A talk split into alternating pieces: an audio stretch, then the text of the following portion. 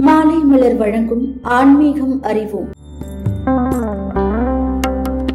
திருவண்ணாமலை கோவிலின் மொத்த பரப்பளவு பத்து லட்சத்து அறுபத்தி ஏழாயிரத்து தொள்ளாயிரத்து தொன்னூற்று மூன்று சதுர அடி. திருவண்ணாமலையில் அதிகாலையில் பிரம்ம முகூர்த்த நேரத்தில் கிரிவலம் செல்வதே மிகச் சிறப்பான கிரிவலமாகும். திருவண்ணாமலை ஆலய சுற்றுச்சுவர் முப்பது அடி உயரம் கொண்டது. தலவிருட்சமான மகிழ மரத்தின் அருகில் நின்று பார்த்தால் ஆலயத்தின் ஒன்பது கோபுரங்களையும் ஒரே சமயத்தில் பார்க்க முடியும். மூன்றாம் பிரகாரத்தில் உள்ள சிறு மண்டபம் அருகில் அமர்ந்து தியானம் செய்தால் எவ்வளவு பதற்றமான மனமும் அமைதி பெறும். அண்ணாமலையாருக்கு திருப்பணி செய்தவர்களில் விஜயநகர பேரரசர் கிருஷ்ணதேவராயர் முதன்மையானவராக கருதப்படுகிறார்.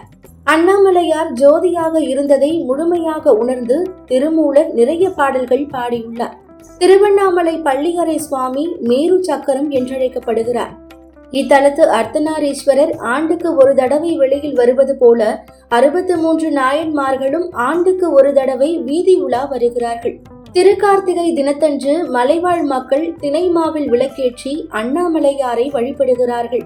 உலகின் மிக பழமையான விழாவாக திருவண்ணாமலை கார்த்திகை தீப விழா கருதப்படுகிறது. மலைமேல் தீபம் ஏற்றக்கூடிய பாக்கியம் பெற்றவர்கள் பர்வதராஜ குலத்தவர்கள் ஆவார்கள். இவர்களை நாட்டார்கள் செம்படவர்கள் என்றும் அழைக்கின்றனர். ஒரு காலத்தில் வெண்கலத்தால் ஆன கொப்பரையில் தீபம் ஏற்றப்பட்டது.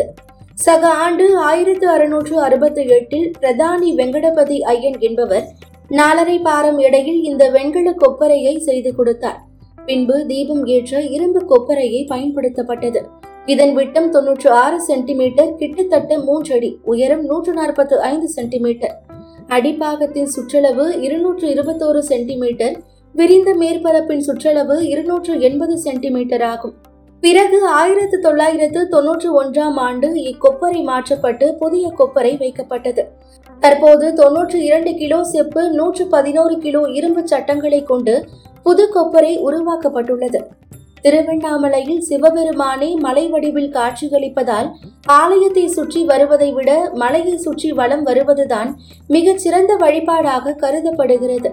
இறைவனாகிய திருவண்ணாமலையை ஒரு முறை சுற்றி வந்தால் ஒரு கோடி புண்ணியம் கிடைக்கும் என்பது சித்தர்கள் வாக்கு.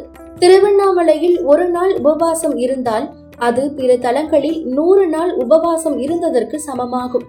கிரிவலம் வந்த பின்னர் அண்ணாமலையார் ஆலயத்தின் உட்பிரகாரத்தில் கன்னி மூலையில் எழுந்தருளியுள்ள துர்வாச முனிவரை வணங்கி பின்னர் அண்ணாமலையாரையும் உண்ணாமலை அம்மாளையும் தரிசித்தல் வேண்டும். திருவண்ணாமலை கிரிவலத்தின் தனிச்சிறப்பு என்னவென்றால் இங்கு வருடத்தின் எல்லா நாட்களிலும் பகலோ இரவோ அந்தியோ சந்தியோ வெயிலோ மழையோ எந்த நேரத்திலும் யாராவது ஒருவர் கிரிவலம் வந்தவாறு இருப்பார்கள். திருவண்ணாமலையை மந்திரமலை என்றும் கூறுவார்கள். சிவபெருமானின் மந்திர அட்சரங்களான நமசிவாய என்ற எழுத்தினை நினைவு கூறும் முகமாக இம்மலையானது ஒன்று முதல் ஐந்து சிகரங்களை உடையதாக காட்சி தருகின்றது. தொடர்ந்து இணைந்திருங்கள். இது மாலை மலர் வழங்கும் ஆன்மீகம் அறிவோம்.